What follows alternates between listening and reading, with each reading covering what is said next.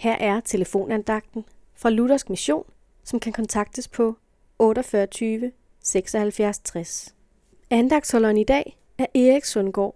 Dagens ord er fra Lukas evangeliet, kapitel 19, vers 10, hvor der står, For menneskesønnen er kommet for at opsøge og frelse det fortabte. Da Jesus blev født, skete der et under. Det var Guds egen søn, som lod sig føde til denne jord. Og som menneske, der blev Jesus udsat for mange af de ting, der hører menneskelivet til. Han kom ud for skuffelser og afsavn, fristelser og kampe, på samme måde som vi kan opleve det.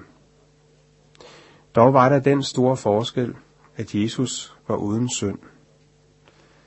Vores sande stilling over for Gud er, at vi er fortabte. Guds lov siger, du skal elske Gud af hele dit hjerte og med hele din sjæl, og du skal elske din næste som dig selv. Men vi kan ikke elske Gud, som loven kræver.